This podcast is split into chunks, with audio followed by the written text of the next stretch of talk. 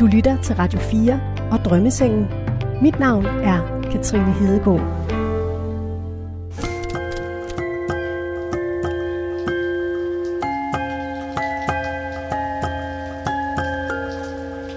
Ej, hvor er de fine. Skal jeg ikke, skal jeg ikke simpelthen bære dem begge? Kan du det? Nå, jeg er vant til at her. I går var det simpelthen strålende solskin. Ja, Øhm, men i dag, der pisser det ned. nu rykker vi indenfor. Ja. Dag er musiker og sangskriver Mathilde Falk hovedperson her i Drømmesengen. Jeg har lavet så mange farlige ting, at jeg ikke synes, det er farligt mere. Altså følelsen af, som jeg godt ved er, er, er på kanten, at øh, lige nu burde jeg være bange. men, jeg, men jeg er det ikke. Jeg føler mig underholdt. Jeg er spændt på at se, hvad hun siger til den personlighedstest, hun har fået lavet. Kan hun genkende sig selv? Jamen, jeg har faktisk været ret spændt her i ja, hele morgen her nu. Episoden har vi valgt at kalde Hvor tæt skal Mathilde på kanten? og programmet begynder her. Kender du sådan nogle drømmeseng? Altså, det vil jeg påstå. Nu skal vi se, om jeg kan finde ud af det. Jeg skal lige have den der, ja, Den der. bare helt sammen. Eller oh, nej, Mm. den vej op hen mod mig. Okay. Sådan der. Pas på dine fingre. Ah, Præcis. klart. Så må du bare tage plads. Okay. Jamen jeg, jeg føler, jeg er herovre. Ligger du godt? Ja, det synes jeg. Nu, hvor ligger vi henne nu?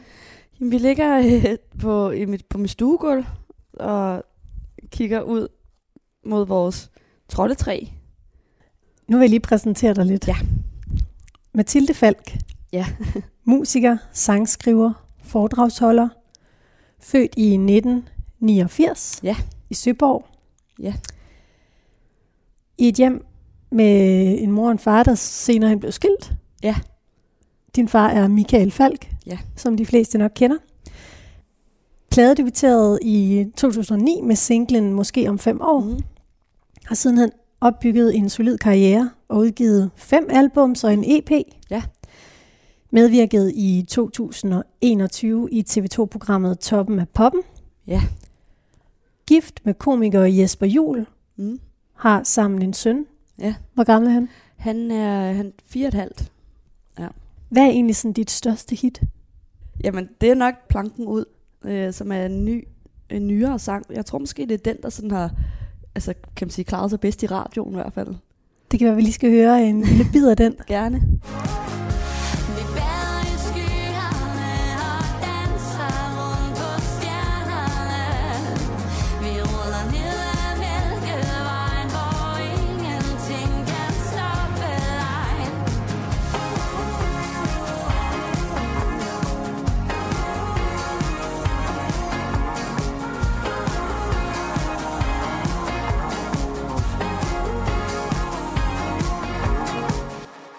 Var planken ud.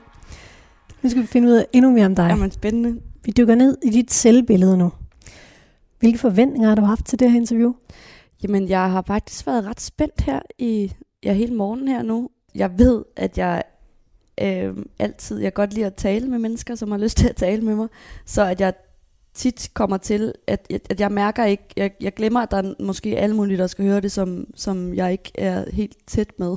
Så jeg kan godt nogle gange tænke, hvad er det, vi skal dykke ned i nu? Fordi jeg ved, jeg har ikke rigtig noget filter i, hvad jeg får sagt, og så kan jeg måske bagefter tænke, puha, det var måske lidt for privat. Øhm, så det er den ene ting, jeg tænker over med det her, fordi at jeg har lyst til. Jeg tænker også, at når jeg har sagt ja til det her, det er også fordi, at, at vi skal dykke helt ned i, i nogle dybere lag, som jeg elsker at gøre rent personligt. Fedt, det er et godt udgangspunkt. Fedt. Du har svaret på 240 spørgsmål. Ja. Altså, hvordan var det? Hvor var du, da du svarede? Jeg er faktisk nede i kælderen, øhm, hvor jeg har, øh, jeg har jeg har både noget musikgear og alle mine CD'er og vinyler og sådan noget står der. Jeg har mit lille, lille rum dernede, øhm, hvor jeg godt kan lide nogle gange at forsvinde lidt ned, når jeg lige skal have sådan noget nørde alene tid. Så der, øh, der sad jeg dernede i mørket og svarede på de her spørgsmål. Hvorfor i mørket? Jamen, det kan jeg også godt lide. Jeg kan godt lide dernede, der sådan i min lille hule. Øhm, hvor at, øh, ja, at jeg kan, altså både fordi, først og fremmest fordi jeg, øh, der er lysstofsrør i, i loftet, og jeg er for doven til nogensinde at skifte dem, og jeg hader lysstofsrør, øh, så jeg tænder dem meget sjældent. Så er jeg ligesom bare accepteret, at hvis jeg ikke skifter de der, så, der, så må der bare være mørkt. Psykolog Charlotte Råby Jacobsen har analyseret din besvarelse, så hun skrevet fem hypoteser til mig, Mm-hmm. som alle sammen fortæller noget om, hvordan du opfatter dig selv. Okay. Hvem tror du, vi skal se? Jamen altså, øhm, generelt føler jeg, at jeg, at jeg har det rigtig godt. Jeg er meget glad for mine relationer, og det kan man sige, de valg, jeg har truffet for at kunne have dem, i hvert fald føler jeg, at, jeg, at mit selvbillede stemmer overens med det, som jeg har besvaret. Det håber jeg da i hvert fald. Det første træk, og dermed den første hypotese, vi zoomer ind på, hedder emotionelle reaktioner. Mm-hmm. Det handler om, hvordan du reagerer på dine følelser. Ja. Og der vil jeg starte med at spørge dig, hvornår blev du klar over, at du skulle være sangskriver og musiker? Altså, jeg har altid skrevet, og har altid skrevet musik, altså helt fra jeg var lille bitte. Øhm, og jeg har altid nyt rigtig meget at være i det her univers med, at, øh, at altså, man kunne lave sine egne historier og øh, få sine følelser ud og sine tanker ud på den måde. Øhm, men jeg, jeg vidste, at det var det, jeg skulle, da jeg, da jeg som 18-årig øh, sagde farvel til psykiatrisk afdeling og var blevet rask. Øh, og at det med at, øh, at, at skrive øh, var helt klart øh, vendepunktet i mit liv. Øh, og, at, at, og det med at spille musik øh, var og min vej tilbage til livsløsten og glæden. Nu siger du, da du var kommet ud fra psykiatrisk afdeling. Ja. Hvorfor var du kommet derhen? Jamen, øh, jeg blev som 16-årig syg med, med anoreksi og, og selvskade, og som blev øh, ja, så alvorligt, at jeg til sidst blev indlagt øh, og var kommet øh, helt derud, da jeg var på afdelingen, at jeg ikke ville leve mere. Øh, så, så lå i en, i en seng øh, med en fast vagt, der kiggede på mig 24 timer i døgnet, fordi at jeg var øh, så selvmordstruet. Og øh, ja, og det fandt jeg jo heldigvis ud af, at, øh, at, jeg, at jeg gerne ville leve, og at, at jeg begyndte at, at tage nogle af de kampe, som jeg skulle tage, øh, og, og blev rask og udskrev mig selv derfra, da, da, jeg, da jeg lige var blevet 18. Du har været igennem nogle ret store kriser i dit liv. Mm. Du var selv lige inde på en af dem, dermed at du fik anoreksi Ja. som 16-årig. Ja.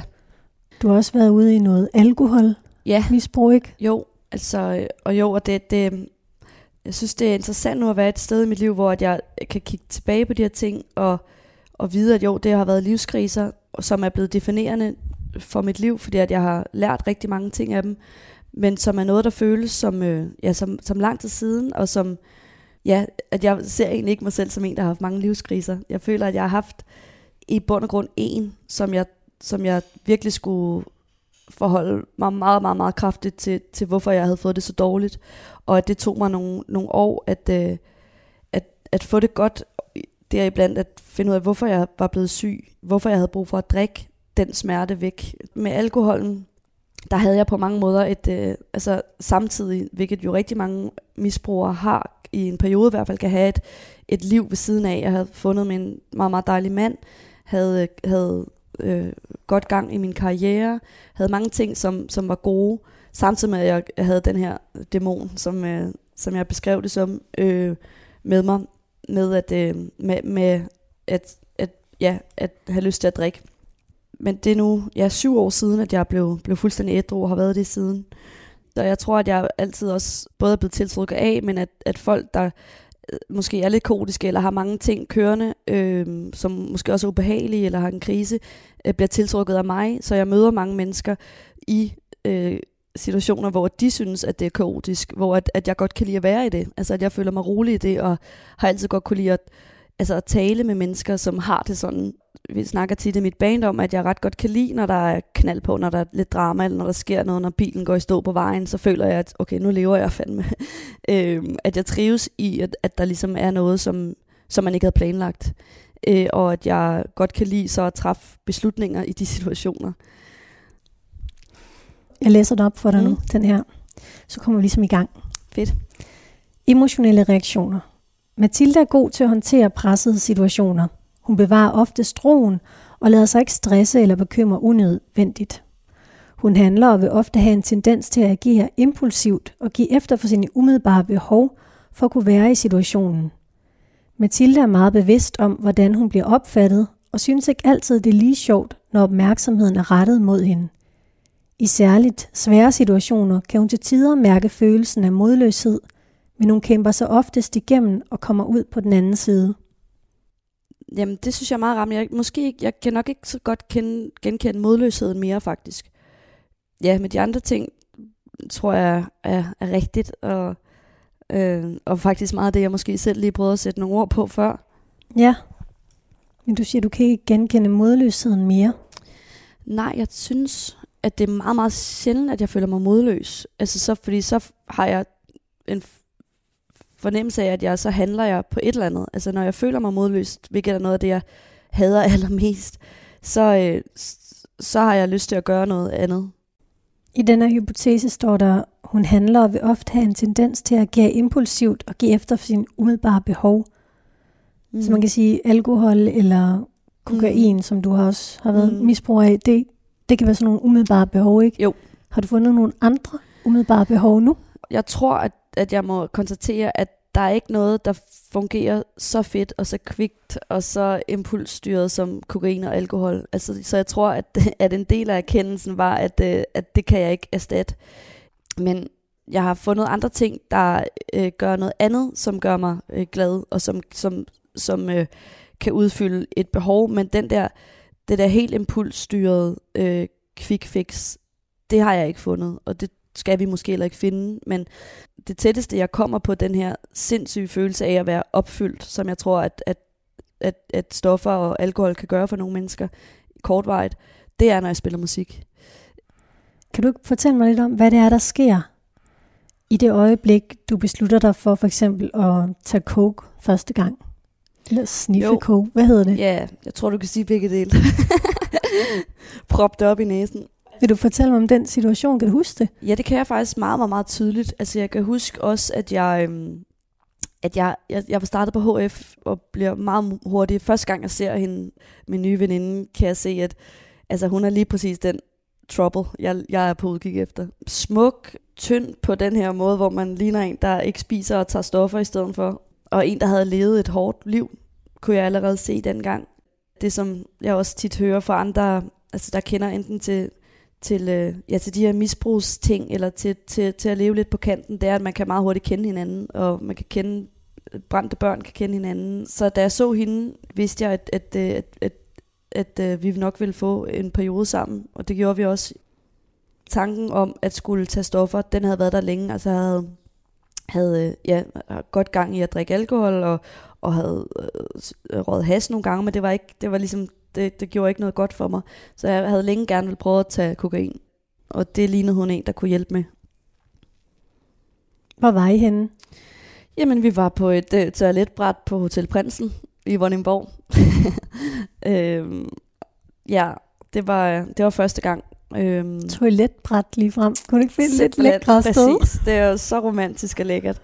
Øh, jo, det er jo, det er jo der, man, det er jo, det er jo der mange øh, gør det i, i, i provinsen. På toiletbrættet. på toiletbrættet.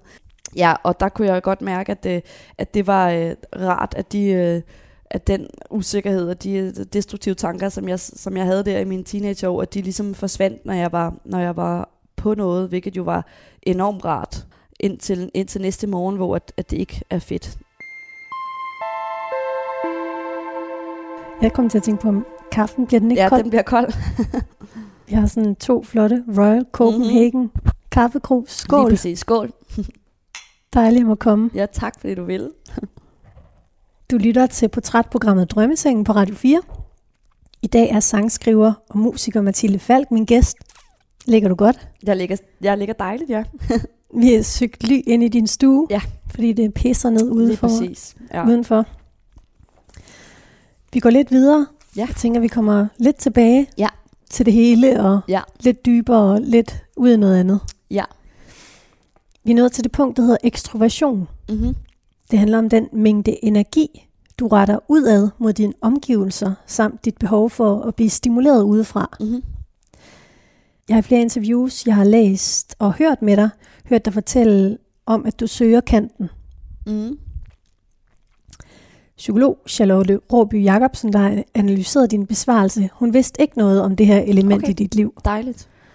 Men den profil, du har lavet, viser ret tydeligt, at det er noget, du gør. Okay. Hvordan kan det være? Vil du ikke sætte lidt flere ord på det?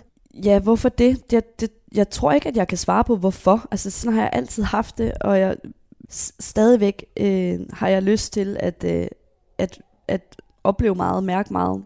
Jeg vil måske umiddelbart sige, at, at jeg ikke søger den lige så meget mere, men det gør jeg nok bare på nogle, nogle, øh, altså nogle ikke lige så høje kanter, måske. jeg tror, de ting, jeg søger den med nu, er ikke noget, man, øh, altså, er ikke noget, man dør i. mit liv er på nogen måde jo anderledes end, end, end andre, jeg kender, og samtidig omgiver jeg mig med rigtig mange mennesker, som, som har det på samme måde som mig. Så det, der er normalt for mig, er nok også rykket sig måske lidt fra, hvad, hvad det er for, for nogle typer mennesker i hvert fald.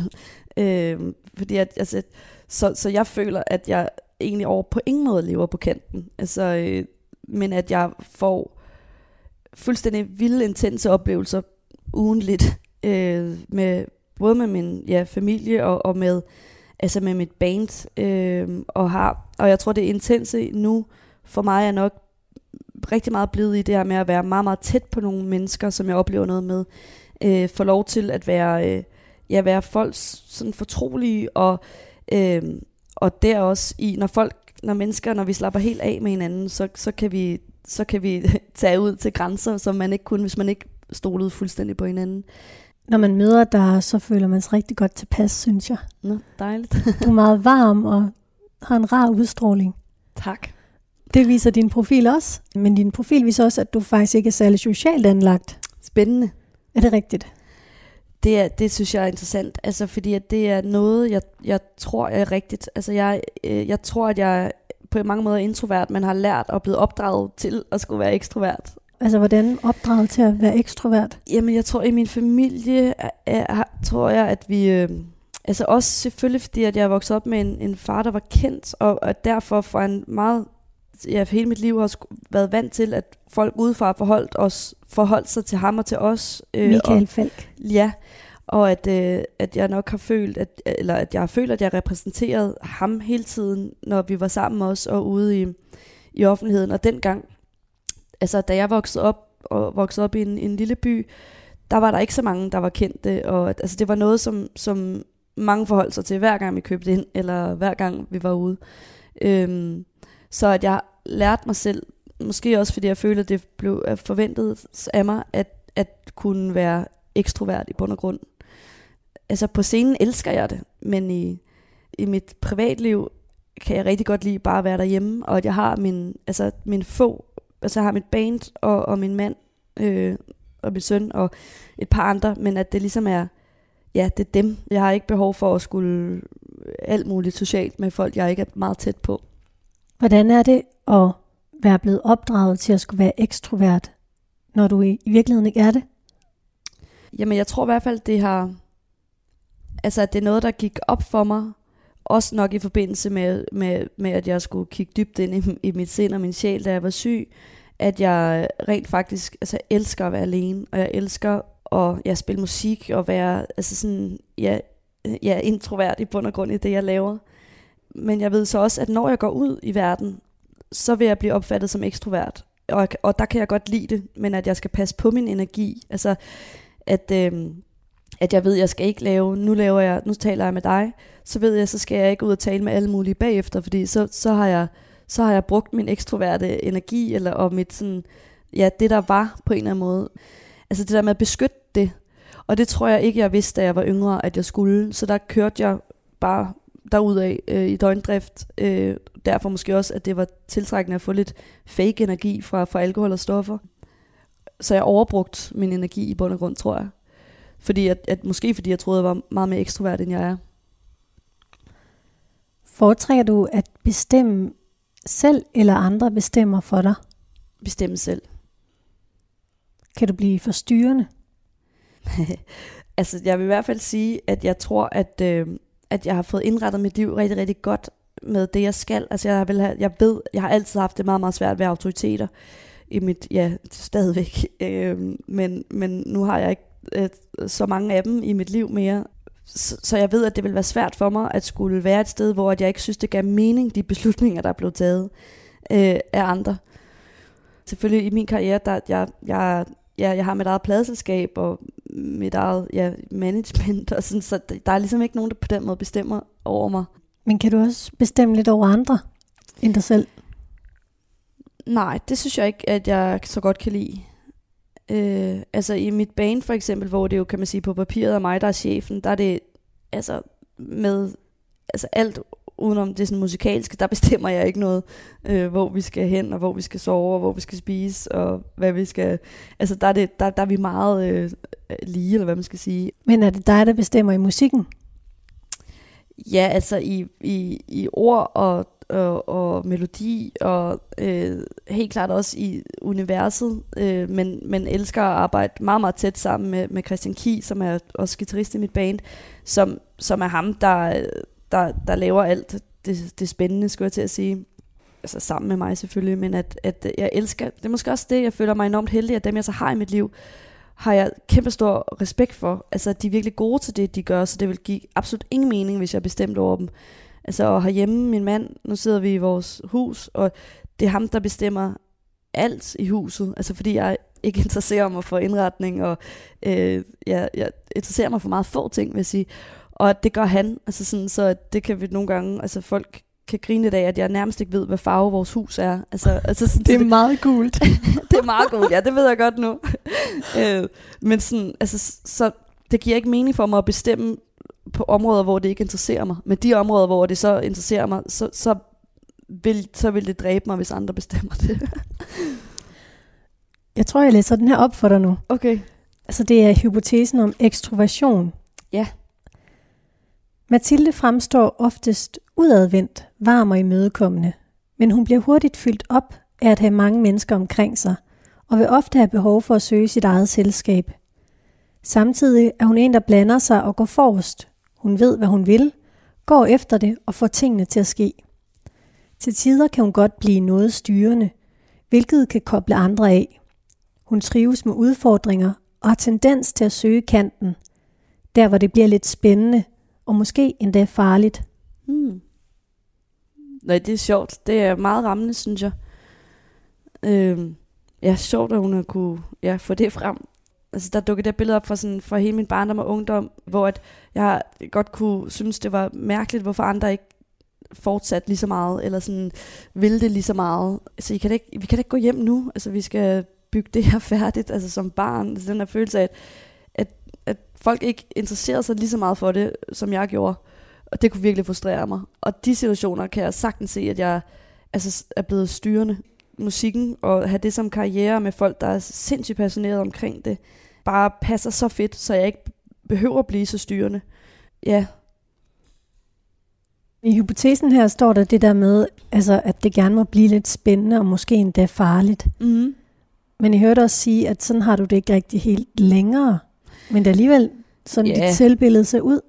Ja, jamen det er nok også rigtigt. Det er nok bare fordi, at jeg har lavet så mange farlige ting, at jeg ikke synes, det er farligt mere måske. Det ved jeg ikke. Hvornår har du sidst gjort noget farligt?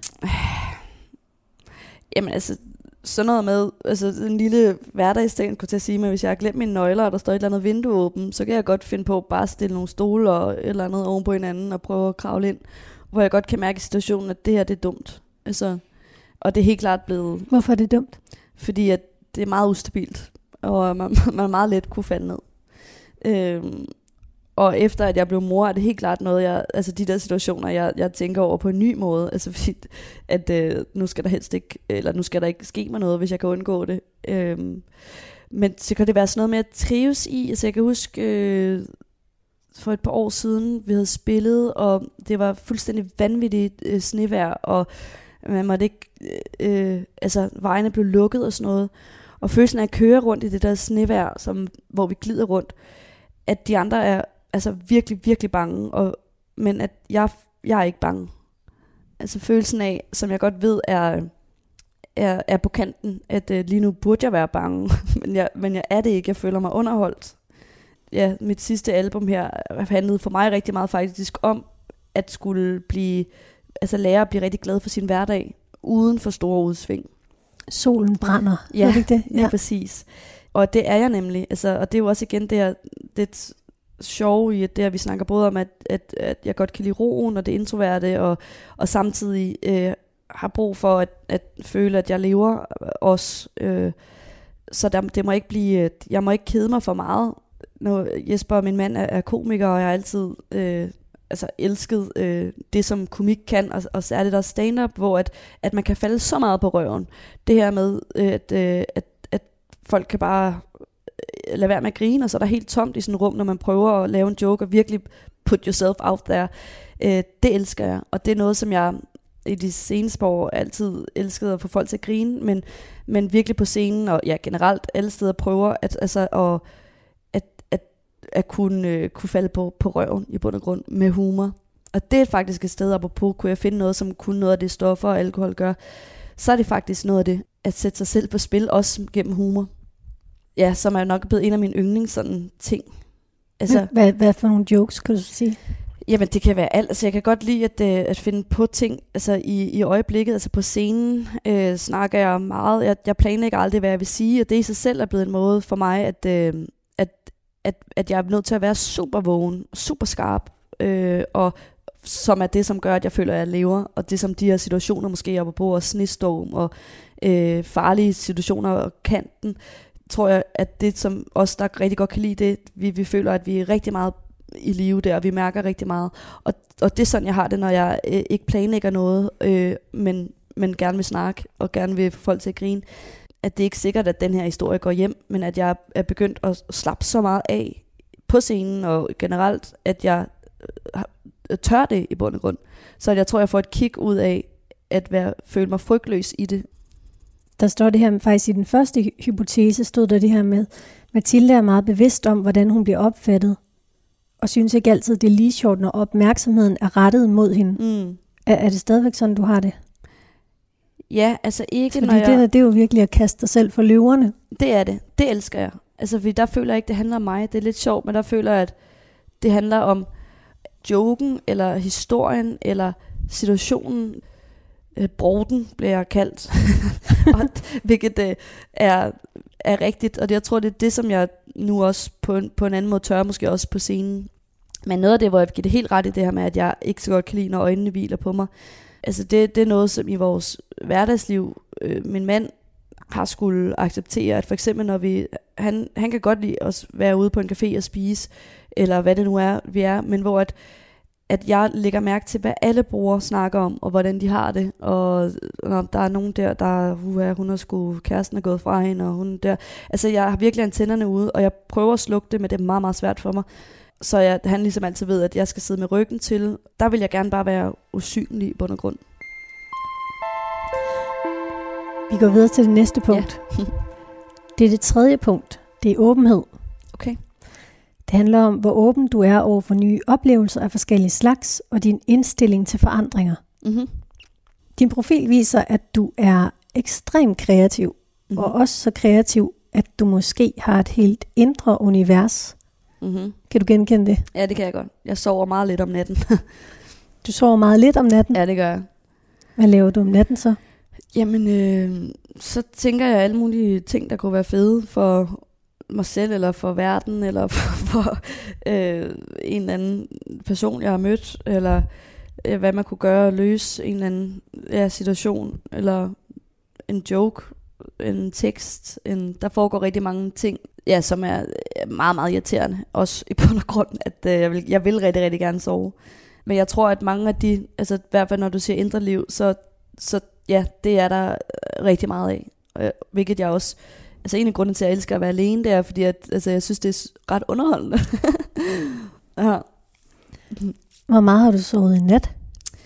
Jamen i nat, der har jeg faktisk sovet kun to timer. Fordi, men To det var, timer? Ja, men det var altså fordi, at min søn så faktisk fik ondt i sit øre. Så da jeg endelig faldt i søvn, hvilket jeg falder meget sent i søvn, for det tager mig mange timer, så, så vågnede han. Og så er han stadigvæk en, der står op klokken 5. Så der er ligesom ikke så mange timer der. Men er du så ikke helt vildt træt nu? Jo, Du klarer det godt. Nå, tak. Jamen, tak. Og jeg er heldigvis øh, vant til det, som jeg tit siger til mit bane også, når de spørger om det samme. De, de, de ved godt, de skal aldrig spørge, om jeg har sovet godt, fordi det, det er meget sjældent, jeg har det. Så de spørger, har du sovet lidt? Ja tak, jeg har sovet lidt af vores, vores ting nu. øh, men det her med, at, at jeg generelt føler, at jeg har et rigtig godt humør, altså, som hjælper mig rigtig meget. Så jeg kan godt være træt, men stadigvæk have det rart. Og nu ligger vi i en drømmeseng og snakker om mig. det, kunne, det kunne godt være værre. Men du siger, du ligger og får alle mulige visioner og idéer der om natten. Ja, Er det altid rart at være der i det der univers, du har? Ja, altså det synes jeg faktisk, det er. Det, der er frustrerende ved det, er, altså særligt, kan man sige, efter jeg blev mor, og ved, at jeg skal tidligt op, så er det blevet en stressfaktor. Det er det. Det er noget, jeg vil sige, det her med manglende søvn, er, er det, der er mest bøvlet for mig i mit liv. Så hvis jeg, hvis jeg ikke vidste, at jeg skulle op, så tror jeg, jeg kunne nyde rigtig meget bare at være i det. Jeg har læst, at øh, du har en interesse for Klub 27. ja. Hvem er det nu, Klub 27 er? Jamen, det er jo en, en, en, en gruppe af alle de her kunstnere og musikere, der, der døde, da de var 27 år. Øh, som, ja, Janis Joplin, Amy Winehouse kom med nu, øh, Jimi Hendrix. Øh, ja, rigtig mange af de her kæmpe store, øh, seje mennesker, som, som, som i mine øjne jo også har det til fælles, at, at, de, at de var misbrugere. Da jeg selv skulle stoppe med at drikke, havde jeg en, øh, altså dykkede virkelig ned i også den her romantisering af øh, kunstnere, der også var misbrugere, øh, og mange, der døde med deres som misbrugere. At vi som kultur faktisk også har, har forgudet og hyldet dem i det, og i, i livet på kanten, at man skal høre sandheden for, for fulde folk. Jeg tror, det er spændende at give ordet til nogle af dem, der er på kanten. Altså det tror jeg giver god mening for os alle sammen at gøre.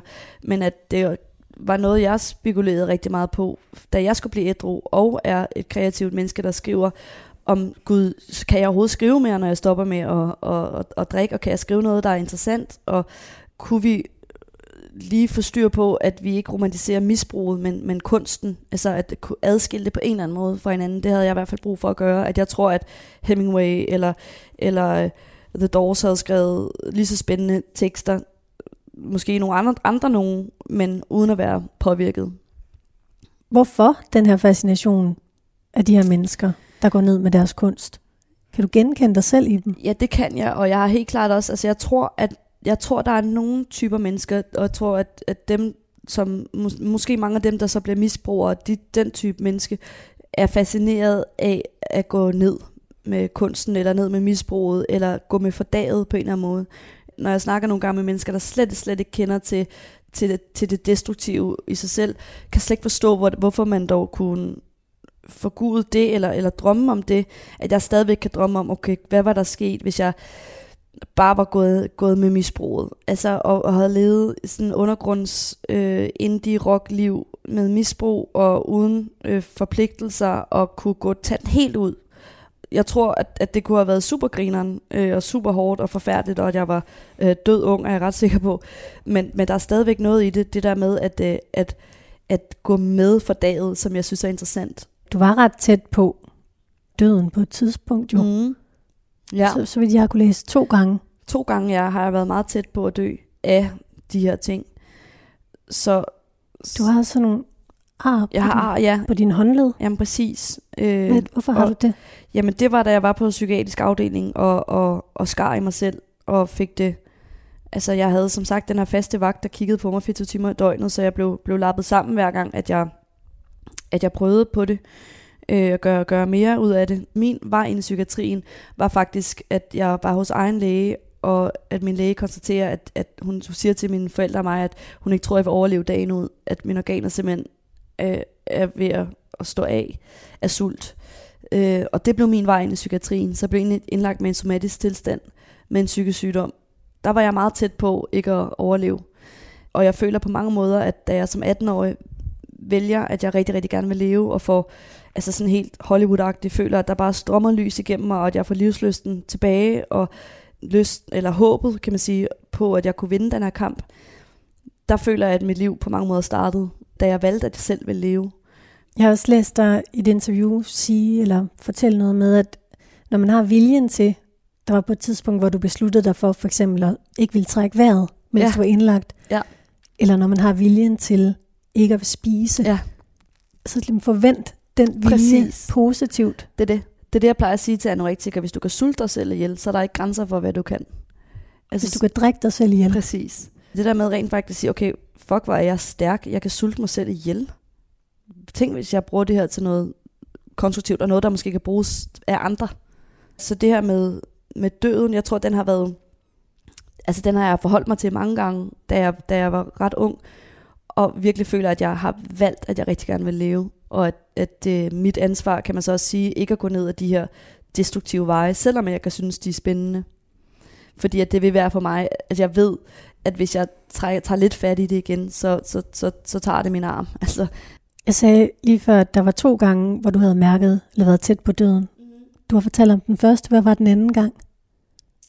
den dag, jeg stoppede med at drikke, eller faktisk stoppede jeg om aftenen, øh, og morgenen efter skulle jeg til, til, en, til min læge, øh, fordi at jeg blev ved med sådan at have, jeg havde kronisk blærebetændelse og, øh, og generelt betændelse overalt. Øh, og hun spørger mig, jeg havde fået taget nogle prøver gangen før jeg havde været der, og hun spørger, om jeg var alkoholiker. Og, og hvilket var ret vildt, jeg var jo kun 25 år, og sidde der en læge og blive spurgt om det. Øh, det, det var intens, men, men at, at jeg godt vidste, at, at det var jeg. Øhm, og at, Hvorfor spurgte hun om det? fordi at hun kunne se på mine organer, havde det så dårligt, at, at min, øh, min lever lignede, altså at jeg levede på bænken. Øhm, og hun fortalte mig, at, at øhm, hvilket, det, det, det, var det, hun sagde, at jeg har faktisk ikke tjekket op på det her, men at en kvinde, en kvinde alkoholiker i gennemsnit kan drikke syv år, før man dør.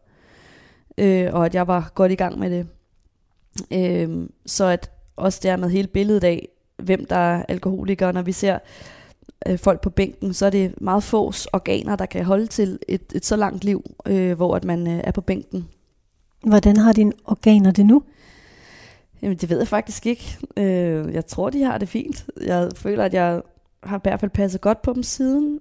Øh, og ja, det er ikke noget, jeg sådan får, får tjekket. Altså, det er bare ikke på, at, man kunne se, da jeg stoppede med at drikke og ryge dengang, at, øh, at, at, at, at de fik det godt. Men at det er klart, at fordi jeg også havde været så altså, ja, ved at dø af sult anoreksien, at mine organer øh, var, var lidt presset i, i forvejen, kan man sige. Så at, at, øh, at det giver god mening at, at prøve at passe lidt på dem. Jeg læste i en artikel, den var fra 2001, at du nogle gange godt, fordi du, der stod et, et eller andet med, at nu har du det så godt, så du kan godt en gang imellem tænke, at du måske godt lige kunne tage et enkelt glas rosé. Ja, ja. Præcis. Altså, øh, Gør du det? nej, det gør jeg ikke. Og håber aldrig, at jeg, skal, at jeg, at jeg gør det. Men du kan godt få tanken. Altså, det kan godt være, at jeg har sagt i et interview, at jeg kan have lyst til det, men jeg tror, jeg har sagt det i sådan en måde, hvor at, altså, at jamen, nu kan jeg sikkert godt gøre det, og jeg kan da godt have lyst til det. Jeg har da helt klart tit lyst til at drikke, men at jeg ved, at det er, at det ikke er en pris, jeg vil løbe. Sådan tror jeg, jeg vil sige det. Og at jeg er sindssygt glad for mit liv. Når jeg fortæller min historie, der bliver jeg stadigvæk spurgt, er du, er du ikke bange for, at det sker igen eller falde tilbage? Hvor at, at det er det, det, jeg er mindst bange for. For jeg føler, at, at jeg ved præcis, hvad det er nu. Jeg kender faresignalerne, og jeg øh, Hvad er det for nogle faresignaler? Jamen, at jeg ved, hvordan, for eksempel at mine tanker, hvis jeg bliver for stresset, eller har op på brugt for meget energi i en længere periode på, på, på, på andre, øh, at så kan mine tanker begynde at blive destruktive, og det her følelse af, altså romantisering af forfaldet kan komme, og sådan nogle små ting, hvor jeg ved, okay, nu skal jeg lige øh, øh, forholde mig til et eller andet her. Nu læser den her åbenhed op for dig. Ja. Mathilde har en ekstrem livlig fantasi og en stor værdsættelse af det smukke i livet. Hun søger ofte ind i et kreativt univers, hvor hun henter inspiration og dyrker abstrakte tanker og idéer. Hun er nysgerrig og stiller spørgsmål ved det meste med en åben og fordomsfri tilgang. Hun mærker meget på godt og ondt, og kan til tider føle sig overvældet af alt det, hun selv og andre føler. Mm. Ja, og det er ret vildt. Det, det føler jeg er meget rigtigt. Vi har for eksempel af nogle omgange haft, haft folk boende hos os, øh, som havde det svært. Også folk, vi ikke kendte. Øh, fordi jeg kan enormt hurtigt føle mig, altså også i, at jeg ved, at jeg kan, kan, kan gøre noget, og gerne så vil gøre noget, og så, og så lige pludselig øh, har jeg lige pludselig af min energi brugt. Så det er noget, jeg skulle lære, at, øh, at, at jeg skal ikke altid have nogen boende her. Ja, at, at finde en måde, hvor at jeg kan føle, at jeg gør noget for andre, uden at det er i min privatsfære. Jeg tror måske, det er jeg kommet frem til i år. Det leder os helt vildt godt videre til det næste punkt. okay. Der er venlighed. der handler om den rolle, vi påtager os, eller det handler om den rolle, du påtager dig i relation til andre, og hvor modtagelig du er over for andres opfattelser. Ja. Der vil jeg starte med at læse op for dig. Ja. Mathilde giver utrolig meget af sig selv, og siger yderst sjældent nej til at hjælpe folk omkring sig. Hun bliver nemt bevæget af folk, der har det svært, og stiller sig til rådighed næsten uanset hvad det kræver af hende. Ja. Det kan man sige, det vil, jeg vil jo ikke sige det, for det lyder jo, som om man sidder og pusser glorie og roser sig selv, men det er helt klart noget, som rent faktisk har været noget, der øh, er svært for mig. Jeg synes, vi gør for lidt for hinanden. Når jeg er så heldig, både at jeg blev rask, øh, da jeg var ung, og, og, og ved, har følt bare en krop, hvordan at, at man kan sgu ikke gøre for, når man er syg. og at jeg så nu har muligheder, og, og at, at jeg har klaret mig, og at jeg har et hus nu, og øh, altså, mit liv er rigtig, rigtig godt, og jeg tjener penge endda, så er det svært, hvornår man øh, ikke skal gøre mere. Jeg kan huske, min mand engang sagde til mig, synes jeg var så godt sagt, at det er jo ikke en hjælp, hvis det er noget, du selv har lyst til. Så er det noget, du har lyst til. Så er det jo bare noget, du gør, fordi det er fedt. Altså, det er en hjælp, fordi det er noget, der kræver, at man gør noget, som man måske ikke har lyst til. Men at det skal selvfølgelig være på en måde, hvor at man ikke selv går ned. Men må jeg lige spørge, Ja. hvem er det, der kommer og bor hos dig? Ja, jamen det kan være, altså sådan, jeg har haft rigtig meget kontakt, og har det jo, altså ja, næsten dagligt, ugentligt, er der mennesker med psykisk sårbarhed, der skriver til mig. Og, og så har vi haft i mit band, og når jeg er ude, jeg spiller rigtig meget sådan, øh, ja, solokoncerter også, hvor jeg har fokus på psykiatri og kommer rundt steder, hvor, hvor det giver mening. Og hvor at der er rigtig mange unge, som føler, at, at de forstår, hvad jeg siger, og at de kan bruge det til noget. Det er blevet en del af mit arbejdsliv, at, at svare på rigtig mange beskeder fra unge mennesker, der har det svært. Det er nogle gange der, hvor at, at de ender i en situation, hvor de ikke har noget sted at være, eller, eller spørger mig. og en kvinde, der har gjort rent for os, som har boet her en periode, hvor hun havde det svært. Så det sker ligesom bare. Så du involverer dig meget hurtigt i både din rengøringsdame og i mennesker ja, omkring dig. altså det er svært for, man kan gøre. Det passer meget godt med den sidste del af hypotesen her. Mm-hmm. For der står nemlig, samtidig har Mathilde noget kant og hviler i sig selv. Hun finder sig ikke i hvad som helst. Hun tager konflikter, når de opstår, og er bevidst om, hvordan hun kan påvirke situationer, så hun får det, som hun gerne vil have det. Mm. Ja. I nogle relationer i, mit, i, mit, i min kan man sige, i min familie, altså ikke, ikke min, den jeg selv har skabt, men i min barndomsfamilie og i de relationer, har jeg helt klart haft svært ved at, at have, altså de konflikter øh, har jeg svært, der, er, der føler jeg, at det er lettere, at jeg ikke gør det, og jeg tror, de har det på samme måde, vi er alle sammen konfliktsky, så det, der er, det er ikke så eksemplarisk, den udgave, men jeg vil sige, at i mit voksenliv og i mit arbejdsliv og i de relationer, jeg har, der er jeg, der tager jeg øh, tingene, når de er der. Altså også fordi, at jeg vil ikke, jeg ved, hvad der sker, hvis vi ikke tager konflikterne, eller hvis vi ikke får sagt fra, så ender det med, at det hele krakelerer til sidst. Altså, så, så for mig er det egentlig en måde at vise respekt for relationen, at, øh, at sige, hvis jeg bliver ked af det, eller vred, og opfordre til, at, øh, at de andre også gør det. Altså det er jo faktisk en måde at, at vise, at man elsker hinanden. Øh, at når vi fejrer ting ind under gulvtæppet, så er det det modsatte, fordi vi ved, det eksploderer på et tidspunkt. Har du mere kaffen? Den er drukket. Den er virkelig også kold. Ligger du godt? Det ligger dejligt, ja. Dit hovedgær, er det fint? Du, du mener, du kan også bare svæve lidt ud med Okay. blikket her, det synes jeg også, du er god til. Det bliver sådan, man kan også få lidt ondt i nakken, og ligge og kigge på hinanden hele tiden. Du lytter til Drømmesengen på Radio 4. Et portrætprogram, hvor du, sangskriver og musiker Mathilde Falk, er min gæst i dag. Ja. Vi ligger i din stue på to blomstrede drømmesenge. Ja, Wow, det er fint, det der klaver. Ja. det er nemlig rigtig fint. Det, ja, jeg Og så elsker er der også. fyldt med legetøj, Ja, men der er jo ikke sådan rodet på den måde. Ej, men nu kommer det også på en god dag, fordi vi har gjort rent i dag og ryddet op. Og min søster var i weekenden, og det er hende, der har ryddet alt op, hvilket er perfekt. Så det er på ingen måde mig. Det eneste, jeg har bidraget med, det er at smide de der ting nu. Og jeg har også smidt noget. Jamen, det gør Min det. jakke og min Ja, ja. jeg trives faktisk bedst i kaos. Det er en god overgang til det næste punkt. Nå, fedt. Samvittighedsfuldhed er det sidste punkt. Okay. Det handler om, hvor stærk din beslutsomhed er, og hvor stort dit drive er i forhold til at nå dine mål. Mm-hmm. Det virker som om, du også slapper lidt mere af nu? Jamen, det gør jeg. Ikke Så fordi lige- du var Jeg skal have sådan min jakke på nu, tror jeg. Jeg synes, Men- det blev lidt koldt. Ja. Ja, jo, jeg slapper godt af. Det er godt. Og nu tager du sådan en virkelig flot, skinnende blå Skin, jakke på. Præcis. Passer til sofaen, faktisk. Helt vildt. Din profil viser, at du træffer virkelig hurtige beslutninger. Mm. Hvornår er det godt for dig at træffe hurtige beslutninger? Jamen, det synes jeg sgu nærmest altid, det er. Men det er jo nok også, fordi jeg trives i situationer, som er sådan lidt lakrids, eller lidt, lidt sådan, og hvad skal vi lige her? Jeg synes, det er meget sjældent, at jeg træffer beslutninger, som får mig eller andre ud i et eller andet dårligt. Jeg stoler rigtig meget på, når jeg mærker noget i bund og grund også. Når tanken er der, så, så kommer det til at ske. Altså nu har vi snakket om den gang, jeg var syg, og den dag, jeg beslutter mig for, at jeg vil leve, der er det ægte en beslutning, og at et valg, jeg, jeg traf, og det kommer bam, sådan der. Og der, Hvorfor, hvorfor kommer det lige der? jeg ved det ikke. Øh, og det samme den dag, jeg stoppede med at drikke, der kom det bam, og så stoppede jeg med at drikke. Noget af det, der var fantastisk, da jeg mødte min mand, det var, at han også faktisk er sådan, og at han som den eneste der øh, i mit liv, vidste, at det var sandt, når jeg sagde det. At nu har jeg taget den beslutning, og det er det, der kommer til at ske. Jeg skal aldrig drikke mere. Han ved, at jeg mener det, fordi han har lavet det samme stof. Og det samme, da, da, da vi blev gift. Altså, jeg var kun 20 år, da han friede til mig, og der var mange, jeg tror, der er sådan nærmest vedet om, hvor lang tid det ville holde, og altså sådan, af vores bryllupsgæster, hvilket er fair nok. Øhm, men hvor at, at vi vidste med hinanden, at jamen, det er for evigt det her. At jeg ved, når jeg tager en beslutning, så, så, er, det, så, er, det, så er det sådan, det er. Du siger, du trives godt i kaos. Ja.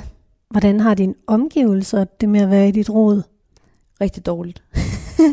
det er helt klart. Altså sådan, øh, min søn siger hver dag, vi kommer ind, mor, din jakke. Fordi jeg sådan smider den, og at jeg jo lærer ham, at han skal hænge den op. Øh, fordi at jeg ved, det er det, man skal. Altså, hvis jeg ikke, hvis jeg ikke sådan, det er kun fordi, at jeg ligesom har lært, hvad man skal gøre, øh, hvad der er det rigtige. Jeg lukker aldrig en skabslåge naturligt. Det er noget, som jeg, hvor jeg skal gå tilbage øh, og virkelig sådan teenage trodsigt for helvede, den skabslåge. Min mand, vi har været sammen i 12 år, har virkelig øh, altså brugt tid på, at det jeg vil sige nu, han har lært faktisk at acceptere det, at, at, og at han ved, at, øh, at jeg altså ægte ikke gør det øh, sådan med vilje, skulle jeg til at sige. Altså at, at det er noget, altså det, jeg ser ikke råd. Jeg, altså, jeg, jeg trives i det, og det gør han ikke.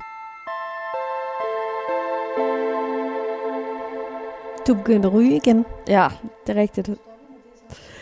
I forrige uge faldt jeg lidt i igen.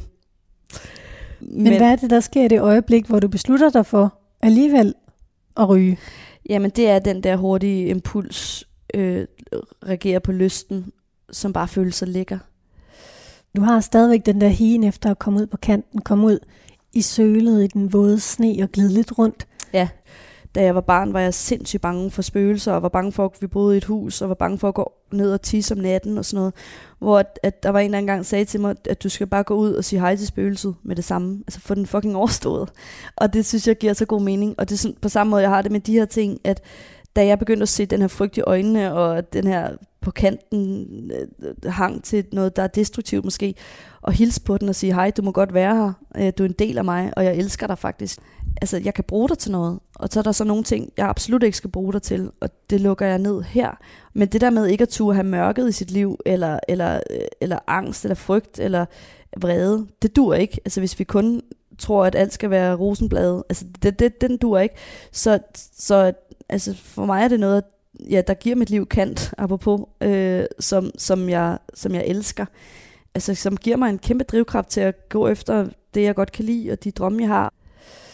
Da jeg røg her igen i forrige uge, hvor jeg faldt i, der var det sådan en følelse af at være til fest, og den her, altså som sagt, jeg har været ædru i syv år, der, og, og røgfri, så det havde ikke været et problem før, men følelsen af, åh, alle de andre drikker nu, ej, så må jeg sgu også godt ryge lidt. Det er også sådan lidt synd for mig, at jeg ikke kan drikke.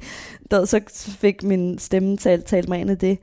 Men lige nu tror jeg faktisk, at jeg er i sådan en periode, hvor at, at jeg øh, siger til mig selv, at det, det er okay, at jeg øh, lusker lidt, eller hvad det hedder, falder lidt i, eller, eller har sådan en lidt øh, irriterende last.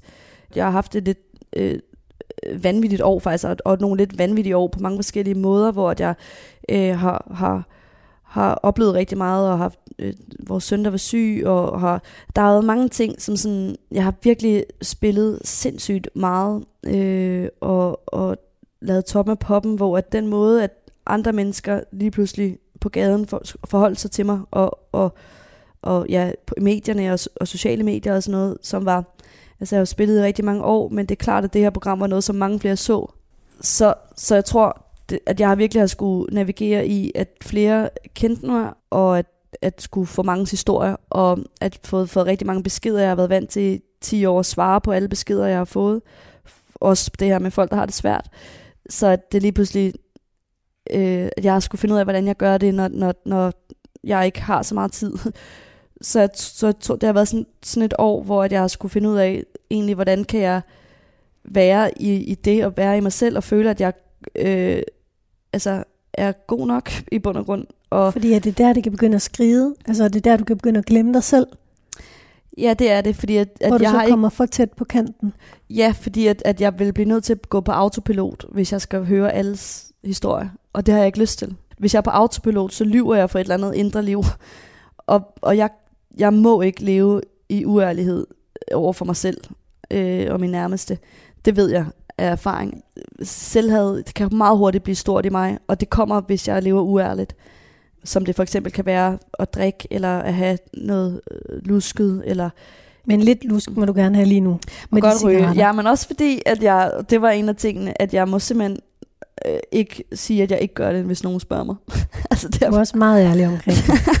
selvom jeg skammer mig. Det gør jeg. Nu læser jeg den her samvittighedsfuldhed op for dig. Ja. Hypotesen her. Den starter simpelthen med Mathilde Ruder. Ja. Hun trives i høj grad med et element af kaos, og har det ikke godt, når tingene bliver for struktureret eller rammerne for snævre. Hmm. Hun træffer oftest hurtige og ikke altid helt velovervejede beslutninger. Hmm. Hun stoler i høj grad på sin intuition. Samtidig er hun utrolig pligtopfyldende og målrettet. Hun lægger stor energi i at være god til det, hun gør, og lykkes med det, som hun sætter sig for. Hun kan miste lysten lidt eller blive distraheret undervejs, Hmm. men giver sjældent op. Oh, det, det, det, det bliver jeg da glad for. Altså, eller jeg føler mig meget set i det. Din profil viser virkelig, at du er ekstremt målrettet. Ja. Sådan meget ud over det sædvanlige. Okay. Jamen, det er jeg nok også, altså med de ting, som betyder noget for mig. Men så også finde ud af, en da jeg tror, jeg gav, gav slip i mig selv på, at skulle have lyst til at gøre alle mulige andre ting, som andre folk kan lide at gøre, og som forventes for eksempel i venindeforhold tidligere, at, at jeg skulle gerne kunne lide sådan at sidde og drikke kaffe på en café, eller øh, lave et baby shower, eller, eller hvad det nu kan være. Altså sådan, det, det lyder egentlig meget dejligt, de to ting, men det her med, at der er mange ting, som jeg bare ikke kan lide i bund og grund, eller har lyst til. Hvad vil du så lave med dine veninder? Jamen, have et band med dem, for eksempel, som jeg har fået nu. Altså dermed, det er den mest optimale måde for mig at lave ting, opleve ting, have passion. Er det også den målrettighed, der har reddet dig? Ja, helt sikkert. Og jeg tror meget, at den målrettighed kommer fra, fra at have været nede og, og, og, og, og blive tvunget til at finde ud af, hvilket slags liv vil jeg gerne have, fordi jeg kunne ikke overleve i den, det liv, jeg havde. Altså det gjorde mig simpelthen syg, så jeg blev nødt til at, at finde ud af, hvordan jeg vil leve øh, der som 18-årig. Så at, altså, det er fantastisk at kunne få lov til at have følelsen af, at man har et ansvar for selv at skabe sig sit eget liv. Og at det, jeg kunne konstatere og kan konstatere, at det eneste, der betyder noget, det er vores relationer. Øh, og, og at være en del af et fællesskab øh, for mig. Og, og det lykkedes mig. Altså, at, altså, det er det, der gør mit liv godt. Vi er faktisk øh, ved at være kommet igennem programmet. Ja. Hvad tænker du om det, jeg har læst op for dig? Jeg synes, det har været enormt spændende. Øh, og jeg synes, der har været rigtig meget, der var meget rammende. Og jeg godt mærke, at jeg er lidt ør i hovedet nu. Nu har du brugt din ekstroverte ja, energi. Præcis. Er du kommet til at sige noget, du ikke øh, havde lyst til? Det var du lidt øh, bekymret for i starten. Jamen, det har jeg sikkert, men, men, men, men det er okay. Nu ved de også, at jeg ryger igen. Nu skal vi sådan set bare lige pakke dem Ja. her sammen. Du har lyttet til portrætprogrammet Drømmesengen på Radio 4. Min gæst var i dag sangskriver Mathilde Falk. Psykologen bag analysen af Mathilde Falks personlighedsprofil er Charlotte Råby Jacobsen. Du kan finde programmet som podcast i Radio 4's app, og der ligger altså rigtig mange gode programmer nu, Drømmesingsprogrammer. Mit navn er Katrine Hedegaard. Tusind tak til dig, Mathilde Falk. Tusind tak, fordi jeg måtte være med. Og tak til dig, kære lytter, fordi du lyttede med. Og nu er solen også kommet lidt nu. udenfor. Vi tage en runde to, hvor du fortæller hemmeligheder udenfor. så. Godt. Sådan der. Ej, det har været så dejligt.